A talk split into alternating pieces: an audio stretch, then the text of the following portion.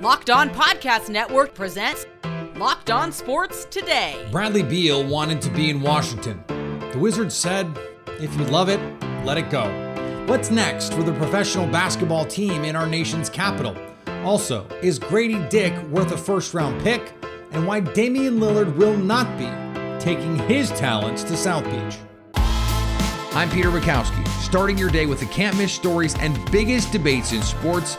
You're locked on sports today. Searching all major sports. Found. Let's start with the biggest story. He was the franchise player, a player who wanted to be in DC. Now he's going to be in the desert. Bradley Beal, now a member of the Phoenix Suns, and a deal for Landry Shamet, Chris Paul, and a bunch of stuff. The future of the Washington Wizards now in question because the future of Chris Paul, presumably the centerpiece of this trade, now in question as well. Brandon Scott from Locked On Wizards joins me now. And Brandon, if you're the Wizards, it it sounds like based on the reporting that the options were rebuild and trade Bradley Beal. If that's the if that's the path you want to go on, Beal was open to that possibility. Or, and it seemed like Beal's preference was, I want to stay in DC. This feels like a decision the organization made. Why? Well, you know, there's a new sheriff in town. We got new management. You know, Tommy Sheppard is out. Uh, new president of op- basketball operations, Michael Winger's here, and Will Dawkins, the general manager. So you know they you, you know what is the definition of insanity doing the same thing and expecting different results yep. you know with bradley beal as the guy the franchise player and with the trio the solid three as me and my co-host called them of him chris Porzingis and uh, kyle kuzma they only went so far and with his contract you just it was hard to build around him and and still you know have a solid bench and so it's just the writing was on the wall you know with the with the trio together they you know they missed the plan so you got to ask yourself what is the ceiling for that group so I think that the fan base in DC they want to rebuild, and from owner, you know, Ted Leonsis looks at the writing on the wall and he's saying, "Look, you know, if this solid core can only take us so far, what are we doing?" So. I think this raises the question, uh, especially in what is going to be a 2024 draft that does not look nearly as good as this 2023 draft. Why wasn't this done a year ago? Why why give Bradley Beal the supermax and not figure this out a year sooner? Aside from the fact that it took new uh, a, a new administration, as you said, to make this move? Yeah, that is a very good question that a lot of us fans have been asking for many years because, in my humble opinion, we should have moved Bradley Beal the same year we moved Russell Westbrook to the Lakers. Mm. Uh, I believe at the time there was a rumored deal where the Golden State Warriors were offering the seventh pick, the 14th pick, Andrew Wiggins, and possibly James Wiseman. I personally thought that was a deal that could possibly speed up a rebuild, but you're absolutely correct. We delayed the inevitable for so many years. And then you wait till we sign him to a supermax contract that includes a no trade clause, which, by the way, he's the only player in the NBA that has that. So yes, it's just so many questionable moves, and, and you know you can argue that yeah, you're seeing the right moves by Ted Leonsis by you know revamping the front office, but then you know the thought in the back of your head is you should have did this year ago, you know years ago. So yeah, you, you get credit for making the move. You don't get credit for waiting too long to make the move because it seems like that is the circumstance Washington finds itself in now. Okay, that raises questions about the future. Let's start with Chris Paul because there are some reports now that, that Washington does not have an appetite to um, keep Chris Paul, that in fact he was essentially traded to be roster filler, salary filler in this case. And so, what I guess why not? Why not see if you can get assets for Chris Paul?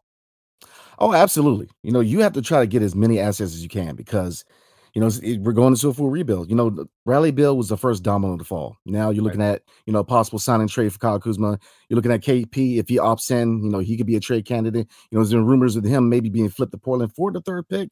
You know, it's questionable, but I would definitely welcome that. But you know, you have to get as many assets as you can because in a full rebuild, yeah, we have a young cask and you know Corey Kispert, Deni Avdija, and Johnny Davis, but you know, Deni Avdija himself is on a contract deal. You know, this is a contract year for him, so you're looking at two, maybe three guys as a young foundation. So you have to try to get as many assets as you can. And another, you know, perspective to look at is, you know, now that we have cap relief, we can take on bad contracts because usually teams are going to attach a first round pick or picks to a bad deal. So, you know, we have a lot more flexibility now, where before, you know, 72 hours ago, we were weighed down by that Supermax contract. And and someone like Johnny Davis, who you mentioned, has not proven he's an NBA player yet. I mean, has has not has been borderline not one for for most of his rookie season. So for the Wizards, what is the right move with Kyle Kuzma and Kristaps Porzingis? It seems like those guys, at least in the case of Kuzma, Kuzma could be the kind of guy who fits into a lot of different situations. He's still relatively young. Is he someone who makes sense? Kristaps Porzingis, if he instead of opting in says, "I'd rather take the years and I'll do it for a little less money," like what do you what do you think makes the most sense there with those two guys? Well, you know, in the case of Kristaps Porzingis, he is a fan favorite. You know, and I think a lot of people wouldn't be too mad in, in, a, in a hurry, short period of time. Oh, absolutely, because you know he uh, like you said, you know, one and a half years, he's already solidified himself as a kind of a fan favorite. So I don't think a lot of people would be disappointed from a fan perspective if he stayed. But, you know, from a front office, you know, just start over fresh. You know, at this point, you know, start build a foundation, you know, try to get as many assets, you know, young players, expiring deals as you can. So it, it, while I am a personal fan of KP and Kuz, it's just the writings on the wall in DC. You know, it's just it's time to start over from scratch. Stay up to date all year on the Washington Wizards by subscribing to Locked On Sports today and Locked On Wizards on your favorite podcast app and on YouTube. Thanks for making Locked On Sports today your first listen. Coming up is Grady Dick, worth a first round pick. Before we answer that, our Locked On Hornets host has an answer for his team's indecision.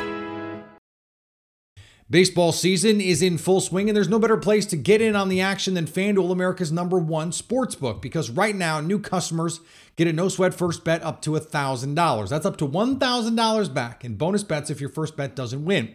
Just go to fanduel.com slash locked on to join today. The Cincinnati Reds have a chance to match their longest winning streak this century and face the Colorado Rockies at Great American Ballpark. FanDuel likes their chances and has the Reds money line minus 168. So don't miss your chance to snag a no sweat first bet up to $1,000 when you join FanDuel today. Just go to fanduel.com slash locked on to sign up.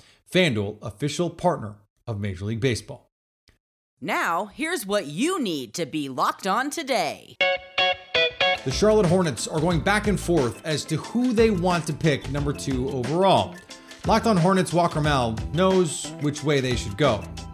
I'm Walker Mail from the Locked On Hornets podcast, and I'm selecting where a lot of people think the draft actually starts. Will the Charlotte Hornets take Brandon Miller or Scoot Henderson number two?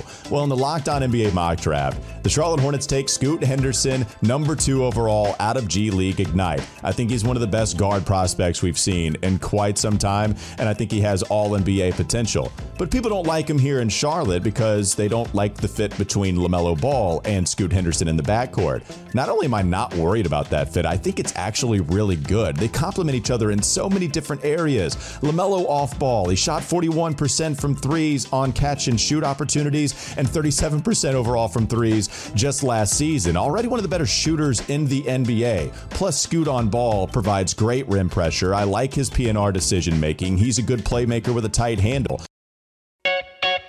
which means the Portland Trailblazers decision is easy at number three, although Damian Lillard, you may not like it. With the third pick, the Portland Trailblazers go Brandon Miller, somewhat reluctantly, quite frankly. Might be a two way star that everyone covets in the league, but the Blazers are in a situation where they're trying to appease their star, so I tried to make a trade with the Toronto Raptors. And it didn't quite work out in a package that I was comfortable with for Pascal Siakam. Same thing with contacting uh, the Brooklyn Nets and interest in Mikal Bridges shopping this third overall pick. The Nets weren't particularly interested in, in shopping Mikal Bridges, even as part of a three team deal that netted them two first round picks from the Houston Rockets. So instead, take your medicine take a really good player at three. It's the best type of medicine as a really good teenager. The problem is that it's not what Damian Lillard wants. In real life, taking this pick might have real repercussions, but in this world, I'll just talk to Dame right after this. On the diamond, the Cincinnati Reds got Joey Votto back, and everything went according to plan as they won their ninth in a row. And now, get this sit atop the NL Central. Joseph Daniel Votto still bangs. What's up? This is Jeff Carr from the Locked On Reds podcast. And the Cincinnati Reds have won nine games in a row. There is no more fun team in baseball than the Cincinnati Reds. The Colorado Rockies found that out tonight. There were solo home runs all over the place. Kevin Newman got us started off. You had a solo shot. I mean, that was a bomb from Nick Senzel. But Joey Votto owned the night. He comes back, two hits, the go ahead RBIs in the eighth inning. Absolutely amazing stuff. They got a shot for the 10th win, the longest winning streak or tie this century for the Cincinnati Reds. If they win tomorrow night, we're going to be all over it on the next Locked On Reds podcast. And the Houston Astros are searching for answers right now after getting walloped by the New York Mets. It was a homecoming. There was joy, there were cheers, memories of 17 and 22. Justin Verlander gained his ring. This was going to be a great game. Hunter Brown, Justin Verlander 2.0 was going to show the Mets a thing or two. The Mets had other plans. After two no hit innings by both pitchers, the Mets put up a five spot. And Francisco Lindor, who's batting 212, hit a home run. Vogelbach hit a home run. The Mets scored 11 runs. The Astros had one run, Yainer Diaz, the lone solo shot. Everything else just wasn't happening. This team is in a funk. This team has lost, what now, five games in a row after a sweep of the Reds by the Reds. It's there's no end in sight right now.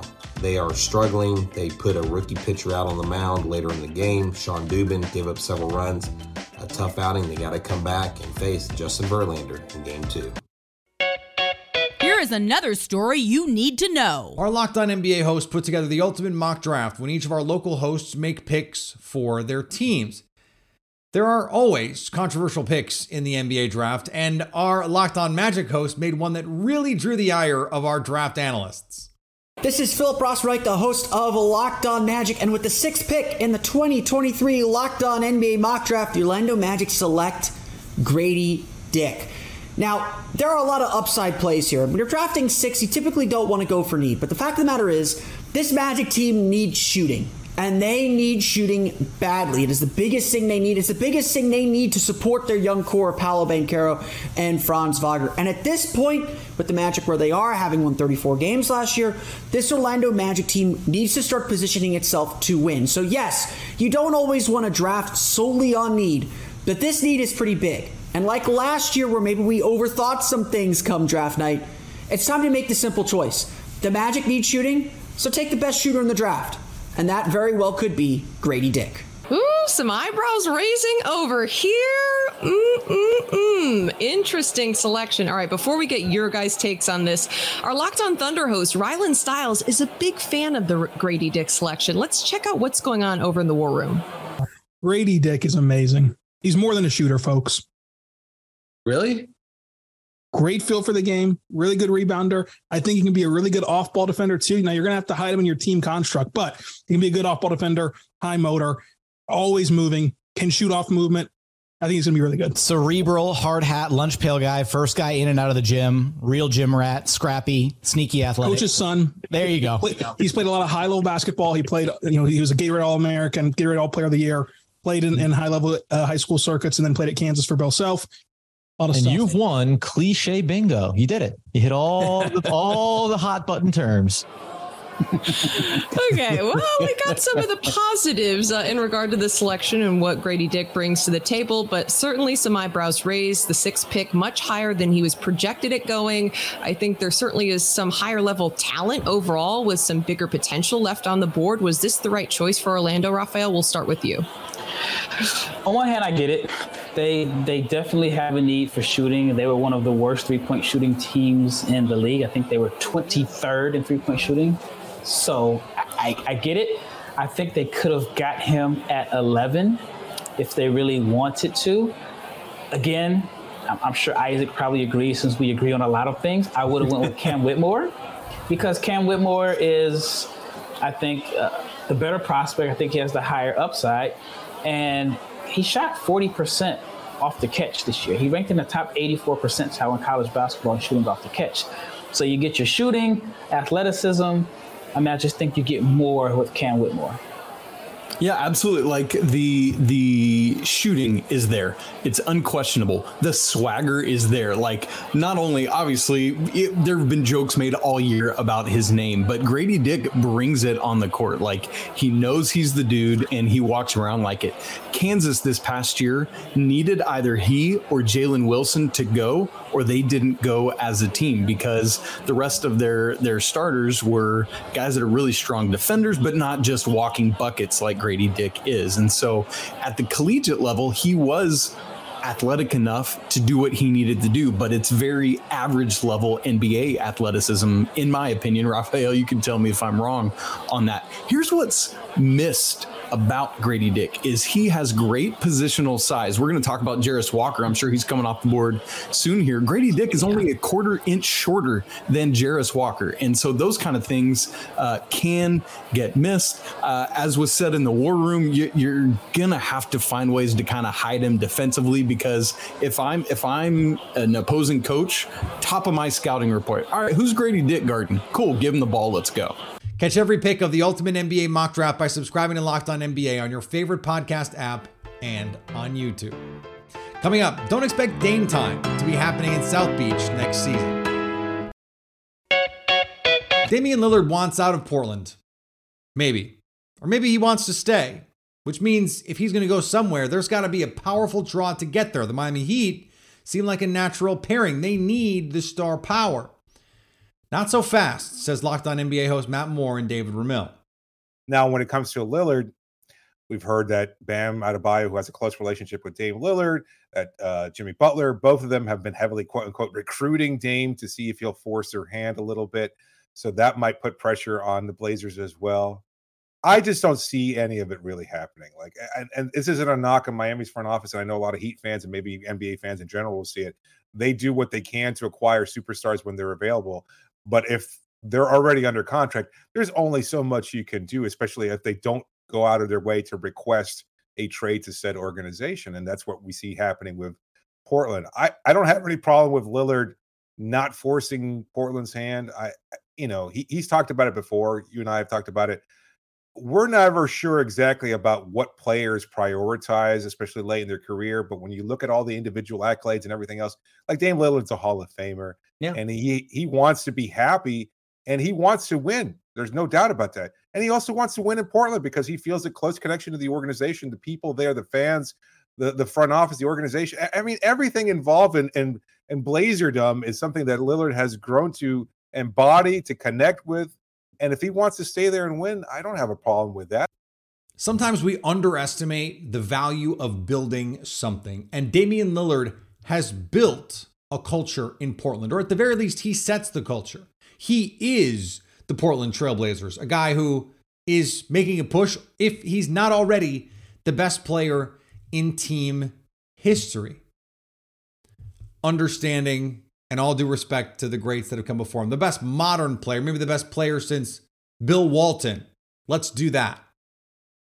So, why leave? Heat culture is all the rage. They just went to the NBA Finals, and Dame culture hasn't even made it to the NBA Finals. But still, the big part of the appeal of going to play in Miami is Heat culture, and then, of course, getting to play in South Beach. But Damian Lillard has built something in Portland, wants to be in Portland, wants them to want to win in Portland. When you are the culture setter, going somewhere where everything else, the culture is already set, everything else dictates that piece, that thing that you are as good as any player in the NBA at doing. I just don't know why you'd want to go to that place rather than try and win where you are. Pick somewhere, if you're going to go, pick somewhere that needs the thing that you do. In addition to the scoring and the assists and the shooting and, and the star power. He needs to go, if he's going to go somewhere, that needs to be where he is the linchpin piece to push that culture over the top. That is not Miami. And finally, Luis Arraez is hard to get out. Just ask the Toronto Blue Jays. He went five for five on Monday night and elevated his batting average back above 400. He's just the fourth player ever with three five hit games in a calendar month. The other three are Hall of Famers George Sisler, Ty Cobb, and Dave Winfield. Arraez is chasing insane history. If he can do this and keep it up, as no player has had a batting average of 400 or above for an entire season since Ted Williams did it for the Boston Red Sox in 1941. He hit 406. He's in the rarest of company with his performance this year. To think he was with the Minnesota Twins last year. Thanks for making Locked On Sports today your first listen. Now go find your favorite team's Locked On podcast and make them your second listen. Coming up tomorrow, who will be the fourth pick in a three player NBA draft? So at least until tomorrow, stay locked on sports today.